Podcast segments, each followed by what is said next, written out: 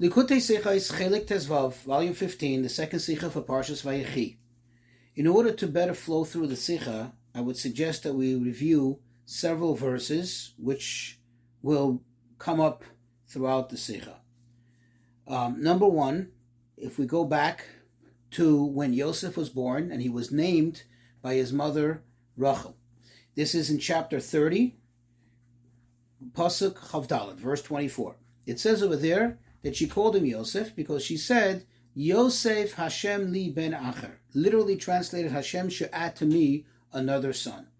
Chassidus explains the deeper meaning of this, that what it means is that the purpose of Yosef is to Yosef, to add, that he should increase, to generate more. To generate more what?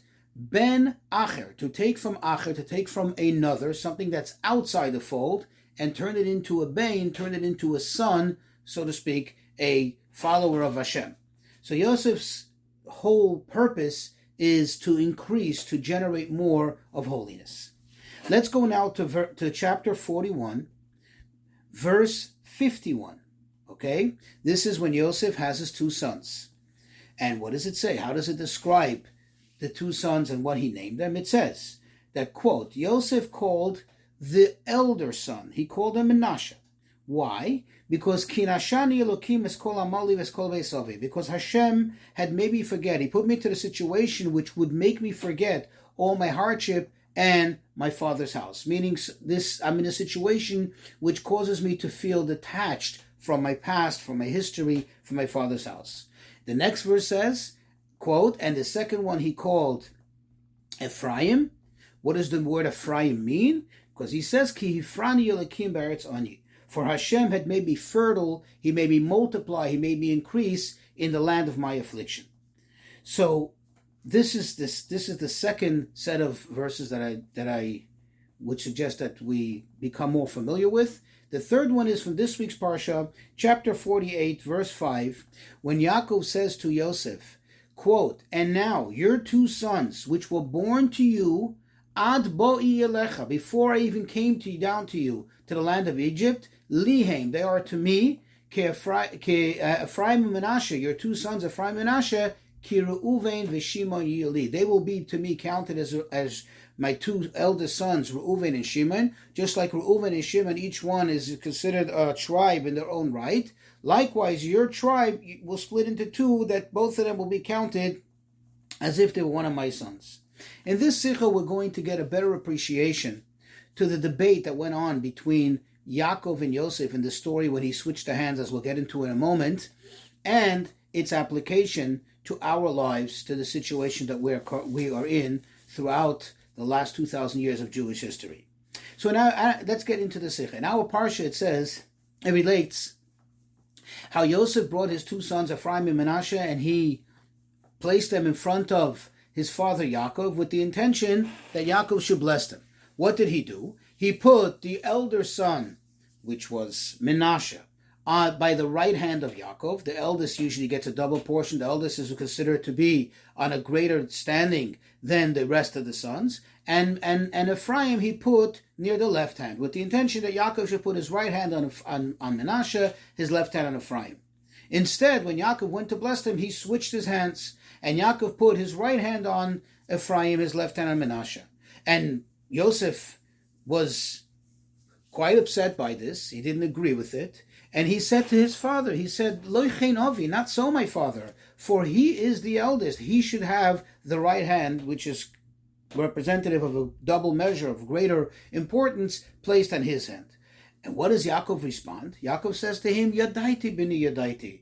I surely know my son. I know what you know. I know that he's the first one. However, Ephraim, the younger one, although the older one will be great, but the, the younger one will be, will be even greater than him, and therefore it says, and it concludes, he put Ephraim before Menashe. So there are several things that need to be clarified, they need to be better understood. Number one, it is true, indeed, and you see that Yaakov insisted on highlighting this truth, that Ephraim will be greater than Menashe. But the question is, the whole idea of a bechor, of a firstborn, is that he is greater. He has a double portion and and and and and, and loftier than the rest of the brothers. Question: Why did Hashem make it so that by divine providence, Ephraim is not the firstborn, rather Menashe, who, at least according to this account, according to this way of, of rendering things, Menashe, Menashe is lower than Ephraim. So why did Hashem make it so that he is the firstborn? And therefore, we can come to a conclusion from this that although Ephraim will be greater, will be in the future, yet there is a great advantage there is great purpose in Menashe, for which reason Hashem made it that he should be the firstborn. In other words, concerning, so to speak, the approach of Yosef, as we'll soon get a better understanding, Menashe is the firstborn. This is the order of things. However, when it comes to the bracha, when it comes to the blessing of Yaakov, especially the blessing as it pertains to the future, to bringing out the potential of future, there the highlight is Ephraim. There Ephraim is greater than than um, the Menashe, and this we'll understand a little better soon. Uh, that's one point. Another point that needs to be clarified, needs to be better understand, understood. We know that there's no such thing as a tzaddik making, quote, a mistake. There are no mistakes, especially when it comes to the avos, to the matriarchs, to the patriarchs, to the shvatim, to the to the twelve tribes. These were great tzaddikim. These are the cornerstones of our pe- of our nation, of our people, and therefore there's no mistakes. Especially and furthermore, when the Torah makes a point to share it with us, the Torah makes a point to relate it to us, so it's understood and it's quite clear that this, all this is true. There's no mistake. There's truth in what Yosef thought. There's truth in what Yaakov thought. And both together, each one has an application for us in our lives, for which reason the Torah chose to share it with us. And therefore, we need to get a better appreciation, a better understanding as to what was the debate over here between the two of them. Both of them were right. Both of them have a point but it depends on the approach. Do you approach it from Yosef's um, uh, point of view, or do you approach it from uh, Yaakov's point of view? Or better yet, do you approach it from the mode of avoda, of service of Hashem, of Yosef, the mode of action of Yosef, or do you approach it from the mode of action of of Yaakov? And therefore, we see an interesting thing when it comes to naming the sons. In other words, in the sequence of things, in the actual chronological sequence, how did it go down? When Yosef is naming the sons, from Yosef's approach, first he names the first son Menashe, and the next son he names Ephraim. When it comes to Yaakov, saying in that verse that we quoted earlier, quote, Ephraim and Menashe lihaim, they are to me, they are mine, they become like mine, like my two sons, he names Ephraim, and then he names Menashe. What does this all mean in a practical sense? Let's let's get it down to a practical point. You see, the two names Menashe and Ephraim, they what do they represent? As the verse tells us, the name Menashe and Ephraim were expressions of the feelings of, of, of what Yosef was going through, of what Yosef was experiencing, being in this difficult situation, being in captivity, being in Mitzrayim, being away from home, what he was experiencing, and each one expresses another extreme, another eh, side of what he was experiencing. You see, Menashe expresses the fact that he was in a place that's tearing him away from the past, that is really trying, is, is so, so to speak, trying to sever his connection to, quote, his father's house and all that it carries with it and all that it means. And therefore, he needs to constantly remind himself by calling his son Menashe that he should not become detached from the past. What is Ephraim? Ephraim is another sense. Ephraim expresses that even though he is, quote, in the land of my affliction, in a place where I forget my father's house, in a place that makes me become detached from it, yet I am, I am, I am Ephraim. I, I, I, I, I am, I am growing. I am fruitful. I am multiplying. I am achieving, notwithstanding that, or as we'll soon learn, perhaps because of that. You see, these, these two things connect to us as we are Jews in Gullus. In Gullus means in exile, torn away from our past, torn away from our glory of the Beis Hamikdash, torn away from who we, we were and who we should be. And we see it in two in two manners. In the one hand, what does a Jew do? A Jew being in Galus does everything possible not to quote Menashe, not to be torn away from the past, not to be torn away from our heritage, not to be torn away from our way of life, not to be detached from our past history, from what was and the way we should be. And the other hand, what does a Jew do? In the Galus, in the darkness of our surroundings, a Jew does everything in order to not only not be influenced by the surroundings, but to influence the surroundings, to take the negativity of Galus, to take the negativity of the darkness and turn it into light and and transform it into something good. Not just to break it, but on the contrary, to take it itself and turn it into something positive. And and in other words, because a Yid is in Galus, that's why the Yid actually becomes greater. Because a Yid is in Galus, because it's understood that Hashem wouldn't send us here just to torture us, just to put us in a position we have to constantly fight not to forget the past. There has to be a good purpose in all of it, an objective which we need to realize by being here. As the Rebbe will explain, the order of things is first we work on not forgetting the past, and then we work on we take it to the next level which is to become not only we shouldn't become affected by it in other words not only working on the negative not to get you know drawn into it into the gullus. But moreover now we reach the next level where we take it and we turn it into a positive. We turn it into something meaningful and we grow through it and because of it. And now we can understand why Yaakov said, quote, Ephraim will be even greater than him. Because the ultimate purpose of of everything, the ultimate purpose of Golus, the same that happened to Yosef, was not the Menashe, was the Ephraim, to turn something into into in, in, in, to turn this Yerida, this downfall, to take this descent and turn it into an ascent to make it to, to make it to give it that itself should become the catalyst the energy which makes us grow even higher and go high and, and go and go to a place which otherwise we couldn't we couldn't have achieved However, the question is then, so then why is Menashe the Bechor? Why is Menashe the firstborn?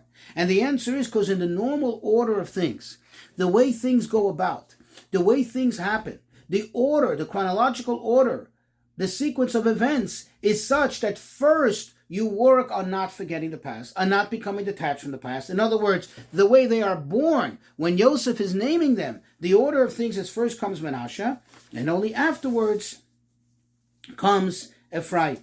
And therefore, Yosef, who, who, who represents actuality, as it actually went down, first he named Menashe, and then he named Ephraim. However, Yaakov, who is now giving them the blessings, for, and to bring out the potential. In other words, to bring out and express the ultimate purpose of it all. He first puts Ephraim first. He puts Ephraim first. He puts Ephraim as priority because that is the purpose of it all. That is the end game. That is the ultimate purpose of why this whole thing is happening. Why it happened with Yosef. That's that's in in in, in Yosef's particular uh, um, uh, uh circumstance and why collectively and in a general sense it happens to all of us, how we're all in Gullus, that the ultimate purpose is Ephraim. And that's why he put Ephraim before Menashe. To take it a little, a, a, a little on a, a, a, deeper, more from a more chassidus, a little take it a deeper level, let's look and, and understand what happens when a Jew is in Gullus. In other words, what does Gullus do? What does it bring out in the Jew? The Rebbe says if you could look at it on three different levels, in other words, it triggers three different things, one greater than the other. Number one, it awakens in the soul the inner strength, the inner tenacity in the soul, that it should not get affected. It should help the Jew not get affected by his surroundings. That's number one. Number two, on a much greater level, in a much deeper level, it brings out the inner qualities in the in the neshama, in the soul of a Jew, that it helps the Jew not only that he shouldn't be affected by the surroundings, but in fact that he should influence the surroundings. Now, these two have a very strong thing in common that they both bring out what is already there in the soul. They both bring out the strength in the soul. In other words, just like when you have an opponent, it brings out some inner strength, it brings out some inner tenacity, some inner conviction that you wouldn't have known otherwise that you have. You wouldn't have realized otherwise. So too, the galus brings out that which is was potentially all along there in the in the soul, in the soul of a person, in the in the in the in the capacity of the person, just the person didn't realize it. Then there's a third thing. The third thing is that you become you become something and you accomplish something that even the soul itself would never be able to do it. The soul itself never have the potential to do it. And that is that because of the galus, because of the darkness, because of the negativity that's around you, when you take that negativity and you harness it to good, you take that darkness and you transform it into light, you now reach and accomplish something which the soul itself never even had potential to do. In other words, it brings you to such great heights, higher than what even the soul in its deepest level would have potentially had. Now we'll understand how the soul goes down. You see, what is the idea of Yosef? What is the purpose of Yosef? As we did in the introduction, we, we got an appreciation that the idea of Yosef is to add, to increase, to take the bad and turn it into good, to bring out good in the surroundings, to bring out good in surroundings. In other words, to take the I, the concept of Yaakov, to take the emes, the truth of Yaakov, and bring it out into the world. Thus, Yosef had two sons. Menashe and Ephraim.